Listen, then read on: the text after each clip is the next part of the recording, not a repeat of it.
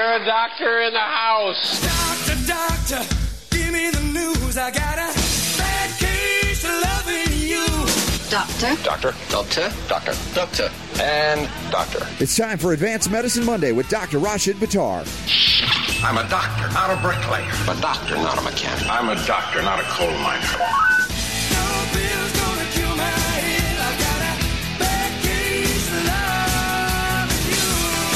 The doctor is in. All right, Dr. Buttar, we got it. I, I, last hour, I was really slamming doctors, and I know how much you get mad at me when I do that, but uh, we might have to do a little bit more of it. Cancer, definitely a prime discussion this hour with you on advanced medicine. Well, I am ready to uh, talk with you. I saw the topics that we want to cover today, and this subject has been brought up on many occasions when I'm lecturing, and um, I think you know already. We've discussed off the air the familiarity that I have with this particular subject. A number of times this has occurred in my own patient practice and with my own clinical uh, population. Yes, we got a couple of stories here. Uh, one of them uh, was published on Natural News. Uh, another cancer doctor admits fabricating false positives in order to profit from selling toxic chemotherapy. Uh, and more doctors now are confessing to uh-huh. intentionally, intentionally diagnosing healthy people with cancer to make money. Now, I'm not saying here that every doctor that's an oncologist is doing this. That's not the point of us bringing this up. But I am highly suspicious of even those who maybe mean well or intend well that they're diagnosing cancer when it isn't really there, or if it's there, it's not there in any consequential way that they could argue you need to poison the body nearly to death in order to save the patient. Yeah, and you know, Robert, that I do not make any excuses for physicians as it is, but I can tell you that part of this is the litigious society that we're in. And in order to cover their rear ends, what they will do is they will err on what they call the side of caution, whereas in fact it's not erring on the side of caution because for them, yes, it may be erring on the side of caution because they are now saying, "Oh, there's a cancer," and hey, if you didn't have cancer, well, that's good news. But the problem is that once the person's got the diagnosis of cancer, they've basically got a death sentence because they're going to get chemo and they're going to get radiation, and those two things by themselves will cause an increase in oxidative stress, uh, annihilation of the inherent immune system, uh, whatever is left based upon, you know, after all the toxicities, exposures that we've had. So their compromised immune system is now annihilated completely from the radiation chemo. And if they didn't have cancer originally, they will have cancer and other problems, and they will have an ultimately um, uh, earlier demise than they would have had that doctor made, not made that erroneous diagnosis. Right. Well, in the case of, of uh, this girl, Cassandra, she's 17 years old. And I know you don't have that information in front of you. I just want to lay it out for you a little bit. Uh, she had been to, I don't remember, 10, 11, 12 doctors, and none of them knew what was going on with her. Finally, one of the doctors at the end says, "Oh, yeah, it's lymphoma," and and now suddenly they say you have to have chemo, and they, the mother and the daughter, she's a single mom, she's a 17 year old girl. They they look at this and they say, you know what, we don't want to do chemo. We want to look at other other options. We want more information. We don't feel like poisoning because they started seeing the long term ramifications of even if you survive the lymphoma, they say, oh, 50% survival rate. Five years and one day later, you might have another cancer or you might be sterile and never able to have children because of this treatment. Couldn't there be another way to go? Of course, and you know that there's there's a much better way to go. Uh, the the problem here is you're looking at issues, uh, variable factors that come into play here. So one, you've got the litigious society. Once you've got one, you've got the doctors that are practicing quote the standard of care. And so histologically speaking, when you look at the slide, and if it's not quite clear which way it could be, could it be normal? Could it be pathological? Oh well, let's just call it cancer because you know we're erring on the side of caution.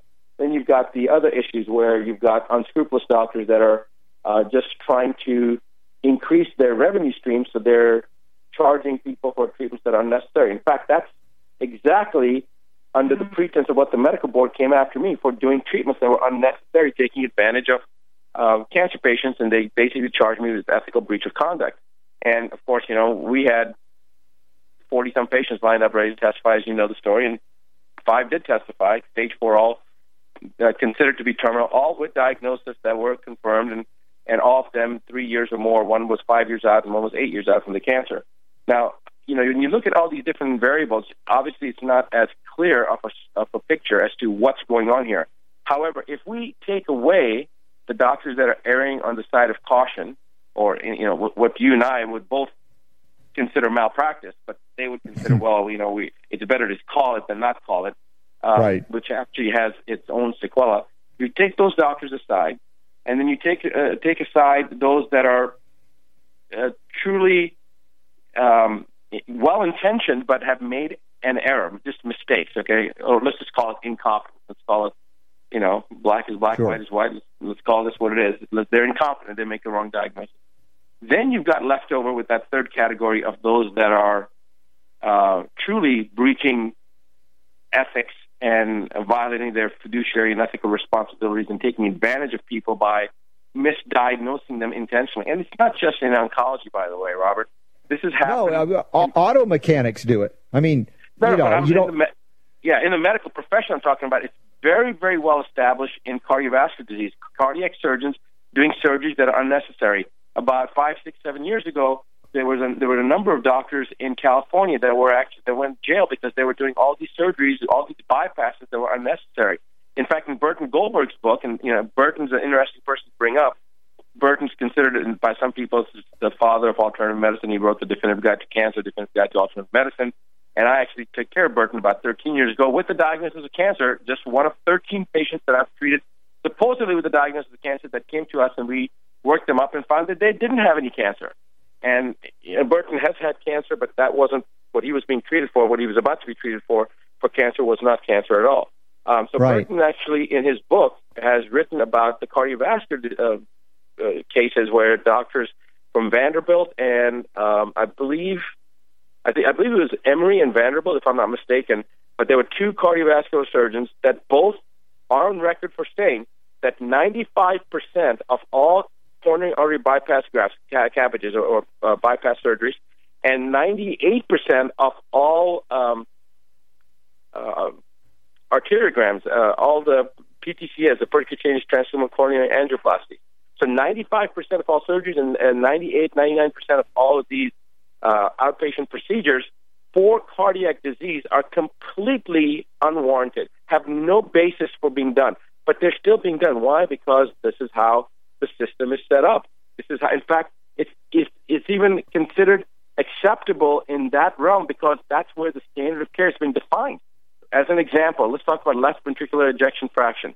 Patients that need a heart transplant, yeah, the, the, the normal criteria is that you have to have an ejection fraction of at least 30%, 35% uh, in order to be able to survive a surgery like that. But the surgery is not indicated unless you have a left ventricular ejection fraction below 25. So here's a case now of a situation where you know that you're not going to get that much of a benefit unless your ejection fraction is below 25 if you need a, you need a uh, bypass. But in order to survive the bypass, you need to have an ejection fraction of at least 35 to get into the surgery and survive it. And so the standard of care allows you to do a procedure that really isn't necessary until the ejection fraction below drops below 25, uh, you know, below 25. So my, my point being again that it's almost the standard has created this uh, acceptance, this green light that okay, even though it's not necessary, it's okay to do it. Mammogram, Right. perfect example. Mammograms, You know, yes. Studies have shown that mammogram does not increase uh, lifespan. The the study that was done in China that had 19,000 women where they did breast exams, they found that the mortality rate from doing breast exams, self uh, self conducted breast exams versus mammograms, mammograms showed no increase in lifespan by doing mammograms. And if, in fact, I think they distorted the data because you've got a compression of the tissue, of the, ma- of the breast tissue, when you do the mammograms. It's causing trauma. It's causing inflammation. You're irradiating that area. So I think there's a much higher incidence of the of cancer in people that have had mammograms, but they kind of skewed over that data. What they were trying to show is the increase in lifespan, mammograms versus self-exam, and they found there was no increase in lifespan. No benefit. And yet they still do mammograms left, right, and center. Right. Well, Dr. Buttar, I want to uh, bring up the other point, and, and we've talked about it off the air as well the amount of cancer diagnoses that aren't actually cancer. Uh, and how this is happening. Because now we're not talking about those who are malicious necessarily, like some that are in these articles that are you know, defrauding Medicare and Medicaid as well as the people themselves to in, in order to bill for extremely expensive treatments that are unneeded. But what about those that, you know, may be sincere? I mean, this happens a lot. We've seen misdiagnoses in all areas. Why not cancer? And are people now being, uh, especially with children, being wrongly accused of medical abuse or neglect just because they want a second opinion? This is what's happening seemingly. Yeah, well, I think that you come back into that same area of, um, you know, the children being misdiagnosed. I think you're coming back into the same area uh, as uh, incompetence. These doctors are either incompetent or they have a higher agenda. That agenda being highly suspicious because it has nothing to do with the benefit of the child here in question. It has to do with all the ego of the doctor trying to override the rights of the parent by saying that, hey, I'm the doctor, I know what's best for your child.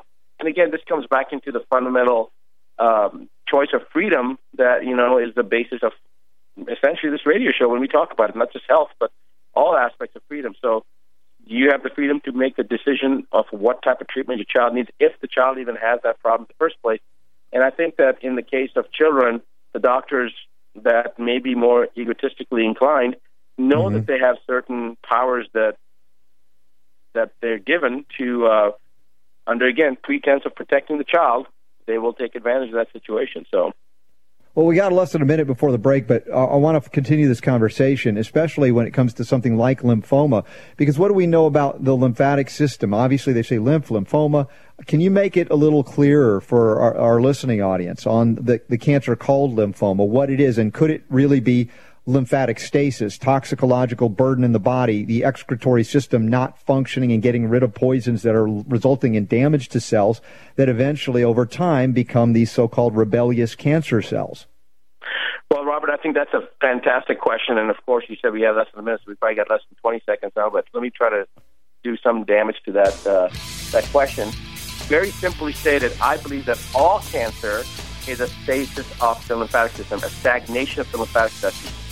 Hey, let's hold it there. Hold it there. That's fantastic. Right there, we're going to go. For any of you that have heard a diagnosis of lymphoma, what is it related to this statement about the lymphatic system? And what about all the other cancers as well? Dr. Buttar is here. His excellent book, bestseller, The Nine Steps to Keep the Doctor Away, linked up in the show notes at robertscottbell.com. Check it out. We'll be right back. You're listening to The Robert Scott Bell Show. The Robert Scott Bell Show.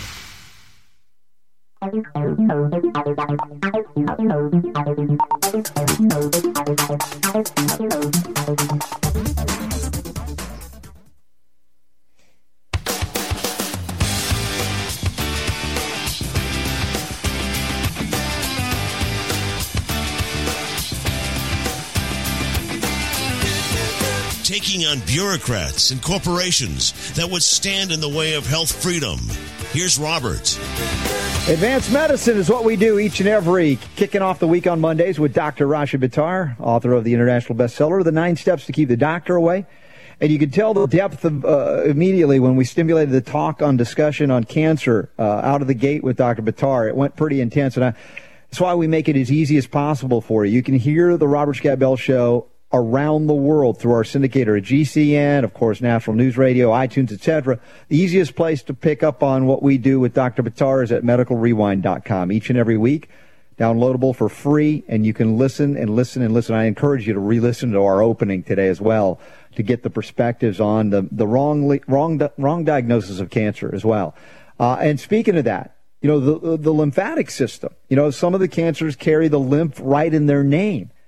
Yet the doctors are not trained to move the lymph, to detox the lymph. They're trained to poison it and everything else in the body if they're an oncologist, Dr. Buttar. Yeah, so if you ask any patient that I've ever treated for cancer, going all the way back to 1996 in, in the manner that we treat it now, and even prior to that when I was in conventional medicine, when I was, you know, practicing um, within the realms of conventional medicine, I guess you could say, um, even at that time, the role of the lymphatics was always something that intrigued me. But I can tell you that at least since 1996, so in the last 19 years, every patient that I have seen that I've treated with cancer, and you can see this on anything that I've written uh, on the DVDs and Cancer the Untold Truth, I have equated cancer with one specific condition, and that is stagnation of the lymphatics. In my belief, if you have stagnation of the lymphatics, you will have cancer, and that if you have cancer, you have uh, lymphatic system stagnation. In other words, they're they're um, equivalent. They, it, Mm-hmm. it, when you make one statement, you're making the other statement.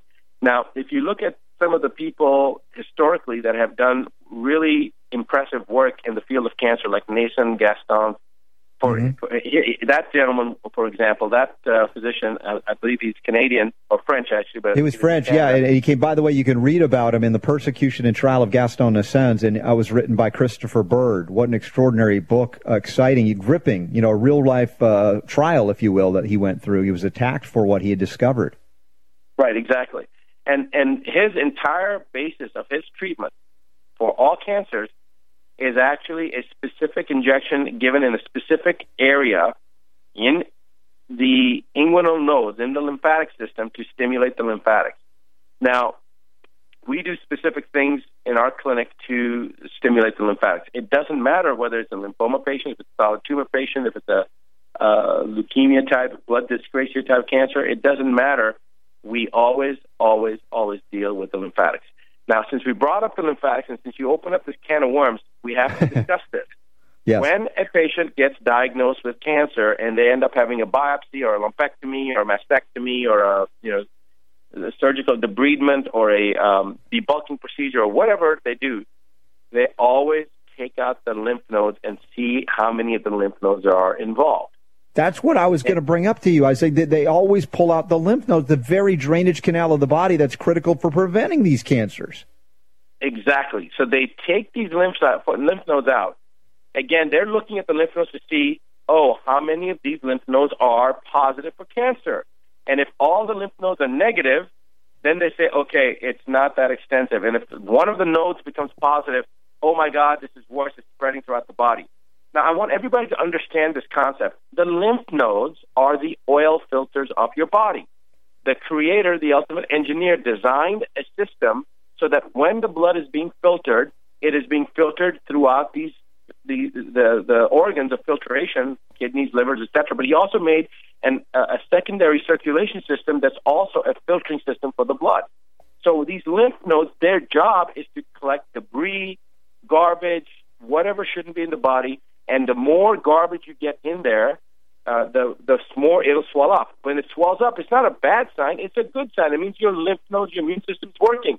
So if you get a cold, for example, you get upper respiratory infection, you'll notice your throat, the lymph nodes will swell up, or uh, behind your ears, the lymph nodes will swell up, or if you get a um, some type of you cut your leg, you scratch your uh, toe, you get an ingrown toenail, um, you get a laceration, a abrasion on your leg, you will notice that your inguinal nodes in your uh, between your legs uh, in the inguinal region will start to uh, swell up. Are we already at the bottom of the hour? Yeah, yeah, we got we got here quickly. We did. Okay, so basically, you want me to stop or you want me to try to finish this off? No, we're going to come back and finish this off. We'll also talk about some of the known contributors to these cancers. Six cancer causers you might be finding in your home right now that you should get rid of, as well as detoxing them from your body. Right now with Dr. Rashid Buttar, Advanced Medicine, medicalrewind.com if you want to listen after the fact. We'll be right back. The Robert Scott Bell Show. In all my years of radio, I've never seen anything like this. The Robert Scott Bell Show.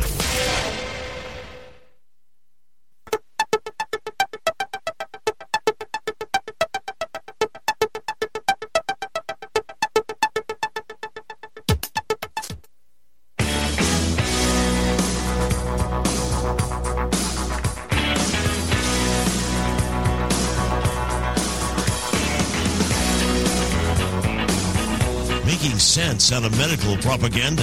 Here's Robert.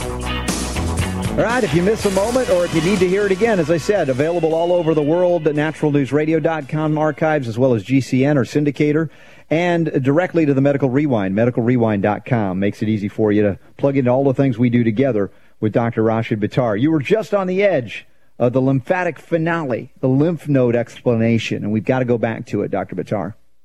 Yeah, absolutely, Robert. Um, thanks for remembering. Basically, I just think it's really important for people to understand how important lymphatics are to the overall functioning of the body and how crucial of a role they play in the uh, as far as the cancer is concerned, and and how inherently flawed the thought processes that we're taking out these lymph nodes. That, you know, we've talked about this, for example, with other types of scenarios. We've talked about the gallbladder removal, and then I had the surgeon that had said in a surgical history. Remember that story, Robert, when uh, he said, "Well, I had a scan done, and my gallbladder was down to 10% functioning." Mm-hmm. And that's why I had a cholecystectomy done. And he and I both had the epiphany at the same moment, looking at each other like, wait a second, you know, you've got 100% functioning of an organ, you drop it down to 10%. So what do we do instead of like saying, oh, we got to upregulate it to 20, 30, 40%, bring it back to normal? We just say, well, it's already down to 10%. Let's just take the whole damn thing out. I mean, it just doesn't Mm-hmm. make any sense.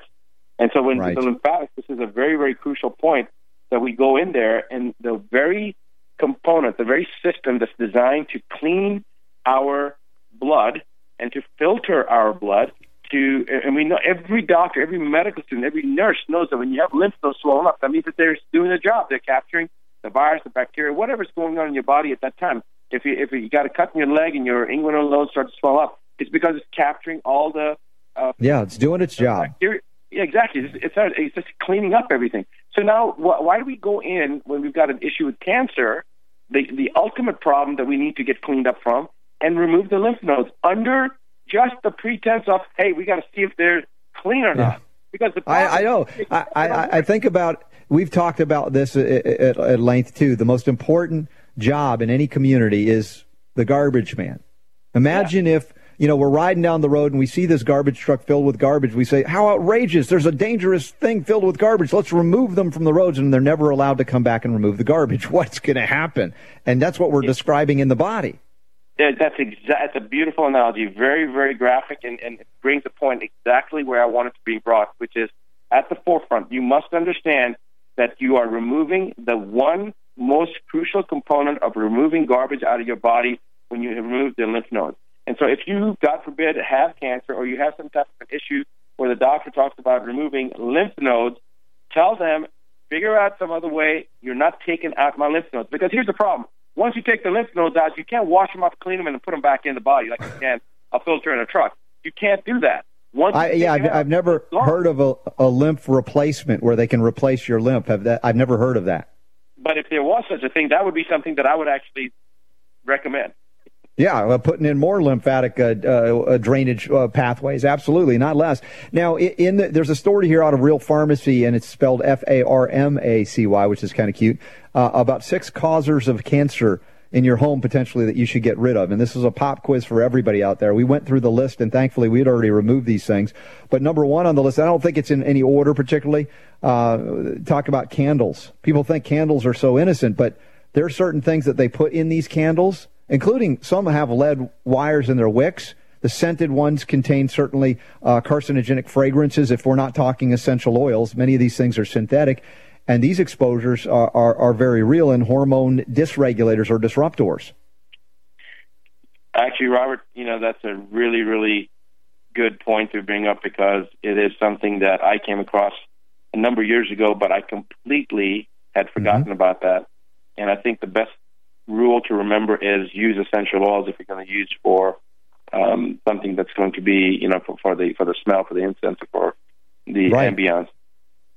Yeah, exactly. They have uh, essential oil diffusers. I mean, uh, people that have these air fresheners, and that's one of the things on the list. I mean, these are horrific in what they can do. Known volatile organic compounds, VOCs, uh, toxins, phthalates, all in these plug-ins, these Glade plug-ins that people still think are just, oh, look, it smells like a pine tree. Well, that ain't not. That's not a pine tree. Yeah, it's uh, the the ingestion of some of these fumes. In fact, uh, in, inhalation of vapors. It's one of the most significant ways an individual can become uh, exposed to various types of toxins. In fact, mercury. When we look at mercury, the most detrimental way of getting mercury exposure is inhalation of mercury, of combustion of fossil fuels, and the inhalation of mercury fumes. So, um, you know, we, we sometimes don't think about breathing in certain things. We always think about eating and drinking uh, Right. toxic substances. We don't think about inhaling them. Well, yeah, and even when you mentioned the mercury, the dental amalgams, uh, the chewing, and we've seen uh, evidence of vapor release upon use of those those things. So uh, we know that it's not just the fact that they're there, but the release of the vapor as well is really the critical part. Suddenly, it becomes bioavailable in a way that, when it's somewhat locked away, is not as uh, able to do that. Yeah, absolutely. It, it, it it's one of those one of those uh, situations where, um, you know, when you can't, you can control what you eat and you can control Mm-hmm. what you drink to a certain extent. You know what you, you know, you can make a choice and say, I'm not going to drink this water in this plastic bottle. I'm not going to eat this type of food. But you really Right. can't make a choice of what you're breathing. And many times we're exposed and we don't even know that we're being exposed to stuff like that. Yeah, Uh, so I mean, look, look, it's look a up in the really sky. good point bring up. Yeah, art supplies are listed here: epoxy, rubber, cement, glues, acrylic paint, solvents. Uh, permanent markers sometimes contain uh, uh, certain carcinogens and alert allergy-inducing things. Shampoos, so, simple shampoos that are not just simple, right? That they're a chemical conglomerate compounds you can hardly read or pronounce. Uh, and there are safe options out there, but just look at what's in your shampoo. It's not so innocent. Antiperspirants. Uh, deodorants, antiperspirants, uh, often linked to virulent cancers, some with aluminum that stop the perspiring. Of course, that's a metal in there. Interestingly enough, at the breast tissue, at the lymphatic points under the arm, a great place to absorb toxic metals? I think not, but that's where they're being uh, put for so many people even today. And then the dogs Robert, agree. Robert, I think the dogs were in agreement. Yeah, I'm sorry. Can you repeat that last part because I, I lost it. I didn't. I, I the, the phone went out. Yeah, no problem. I was just mentioning the antiperspirants are on the list, the deodorants, but particularly the antiperspirants with aluminum placed underneath the armpits. The, another strong lymphatic point. The breast tissue is there. A lot of breast cancer is associated with the use of the antiperspirants as well. That's one of these household chemicals that people don't think about often enough. Well, that's uh, aluminum is a very, very big one in the, in the antiperspirant. That's without any doubt. Um, but all those things that you just mentioned, uh, significant cause of toxicity. And again, people just don't think about these things. They think, oh, I, I'm not eating it, I'm not drinking it, so it must not be, you know, it's not something I need to worry about. But if any point that we take away from this is that some of the more innocuous things that we may not even uh, be aware of, we need to be uh, ever vigilant of making sure that we're not being exposed and our children aren't being exposed to things that we otherwise would not, you know, we would otherwise would not be even thinking of. I'll, I'll give you one example. Is whenever I pump gasoline in my car or my truck, one thing I'm thinking always is like is breathing in that fumes of the uh, of the gasoline, and I hold my breath. My kids always laugh at me because I come in, you know. Uh, yeah, I do that too, or, or, or I try to stand upwind. If there's a wind blowing, I want to get on the side where it'll blow the other way. Right, because that's a very, very common thing that we're all getting exposure to. And remember that uh, fossil fuels, you know, the combustion of fossil fuels. So when you talk about gasoline, you're looking at lead, you're looking at mercury, you're looking at cadmium, and those are the three metals that have. They're the only three metals that have been studied to see the synergistic destructive nature uh, as far as the symbiotic uh, nature of these metals, and they all have a, an additive destructive value. But the only three that have been studied, and that was a study done in 1972 and 1973, I believe, they only looked at three metals, and that was cadmium, mercury, and lead. And an LD1 of mercury and an LD1 of cadmium and an LD1 of lead in the same population is our LD1000. So it's absolutely insane how bad they are when you put them together. Yeah, well, it's amazing that we all survive childhood, those of us that do, but now the assault, as we talked about with vaccines, direct injection of these things is causing devastation like never before. Uh, shower curtains are last on the list. The plastic shower curtains contain many toxic chemicals. Uh, again, VOCs, volatile organic compounds. If you've ever opened one of those things from the from the big department stores, and you just if you ever use one, outgas it for weeks before you even. But I'd rather have you use safer materials there as well. Now, Dr. Buttar, I want to hit into the liver because we have a question of the day about the liver. And Robert, before, uh, we, before we do that, oh, go ahead. bring up one other thing when you were talking about you know the curtains. Uh, Yeah. That actually goes uh, for you didn't mention carpets uh, Yep. or fabrics used for curtains, um, you know, in, in, or, or um, liners and that type of stuff. Uh, mattresses. There's a lot of stuff within mattresses that outgas, and uh, some of these uh, foam mattresses too. I, I, don't, I don't know whether that's on the list or not. Yeah. Uh, but those are other components too that are, you know, the memory foam mattresses. Some of those things are really, really bad. Yeah, be careful with the outgassing of these things. So check it out before you bring it into your home. Uh, now, the liver. This one is from a woman named Charity asking about her husband. Lot of liver issues here. Uh, enzymes are through the roof. AST, ALT were in the 500s and 800s. His actin is in the 30s. And uh, there's other things going on, but they're saying that he has autoimmune hepatitis and or primary biliary cirrhosis of the liver. Specialist wants to do a biopsy, ultrasound. Husband refused. He wants to go more holistic.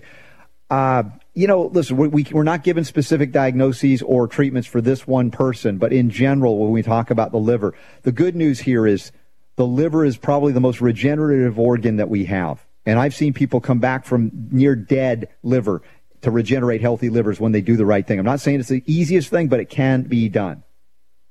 Actually, Robert, um, in the right setting, and if the doctor knows what they're doing and they have the right tools, it is an extremely easy thing to do, and we have done it on a very, very reproducible um, basis. We, we, we do it on a very consistent basis. Um, we have people that have liver functions in the range that you're describing, and mm-hmm. in 24 to 48 hours, sometimes we've got them back down to normal.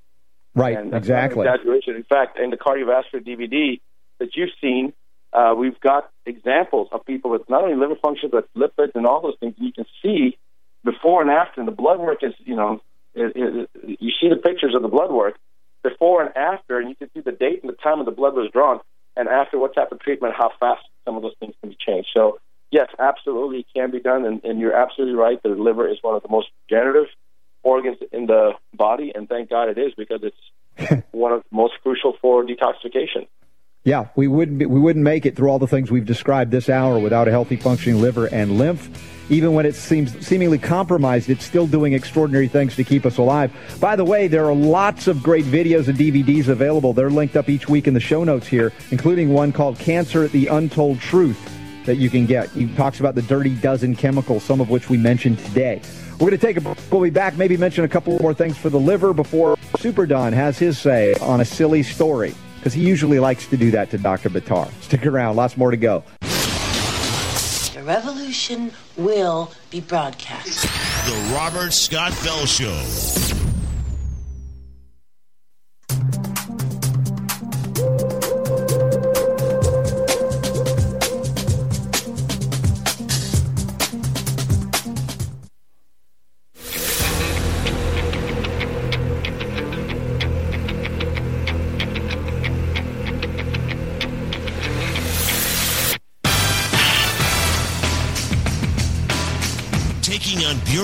Bureaucrats and corporations that would stand in the way of health freedom. Here's Robert. Hey, Dr. Buttar, one of our longtime listeners out in California, Sherazad says, Awesome the way Dr. Buttar explains the lymph nodes and how they work. Wow, thank you. She says, All I hear are doctors removing them for one reason or another. She's confirming exactly what we see all the time, hear all the time. So, uh, Dr. Buttar, you're definitely making some sense out there and uh, appreciate that it's landing where it needs to land. I think that if everyone remembers this general rule, and that is that whatever somebody wants to do when it comes to your body, or anything for that matter, to you or to your child, it has to intellectually appeal to your raw cognitive sense. If it doesn't make sense to you, if it doesn't appeal to your own intellect, do not do it because mm-hmm. a, that that is the universal consciousness guiding you, saying, "Don't do this; it's not the right thing." So, right. And right. I appreciate the listener making that comment.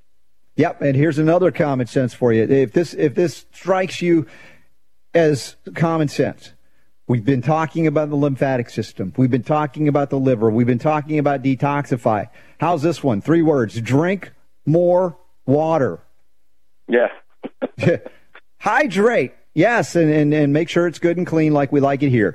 Uh, another aspect to that, liver, there are detox remedies in homeopathy. We've talked about the use of trace, the trace element uh, selenium, things that enhance glutathione production, movement, of course, lymphatic movement, exercise, all of these things. That's why people who exercise, even if they're not eating perfect, are stronger and they deal with these things a little better than those who are not moving. So, uh, a great, great hour again uh, of advanced medicine. Now, real quick, Dr. Buttar, before we do a silly story, there's uh, a potential for an online seminar that we've got coming up in February that I'm just learning about.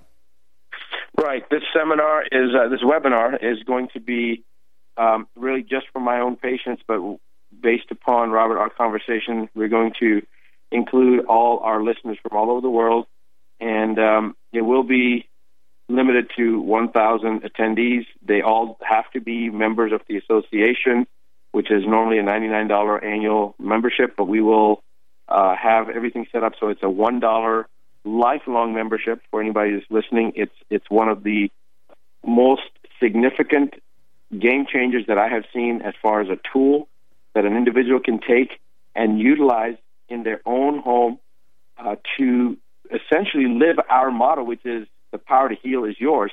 and it is Mm-hmm. actually putting a tool in your hands. I, I don't want to go into more detail because we know that we Sure. have many friends that are that are not really our friends that are listening to us too. So we won't Yes. get into those.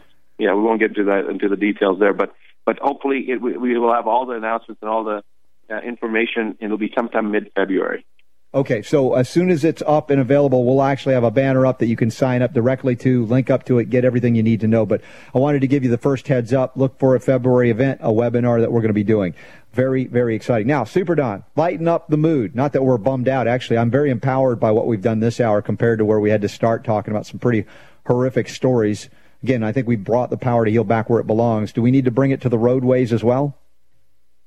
Um, yeah, I guess you could consider this uh, your traffic update here on the Robert Scott Bell Show. As I'm here on the Robert Scott Bell Show helicopter.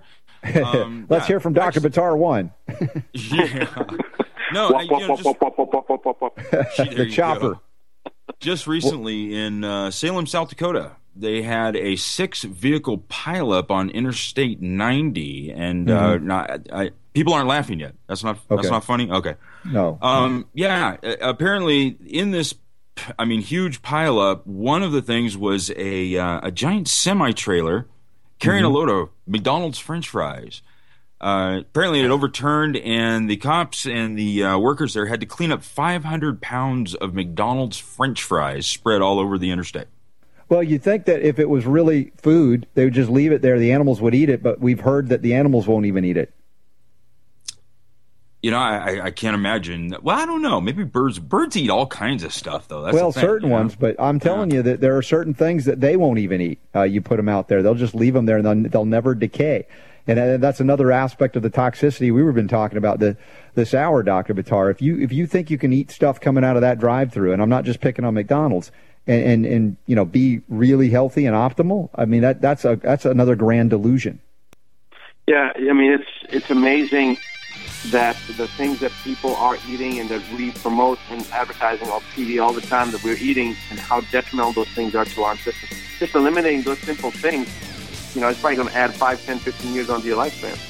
Yep, absolutely. Uh, and you don't want to live like a McDonald land French fry. All right, just uh, stay well, eat clean, drink lots of water, and keep listening to Advanced Medicine each week with Dr. Rashid Buttar right here on the Robert Scott Bell Show, where we remind you what Dr. Buttar. What do we tell him? The power to heal is yours. It so is. The Robert Scott The Bell Robert Show. Scott Bell Show.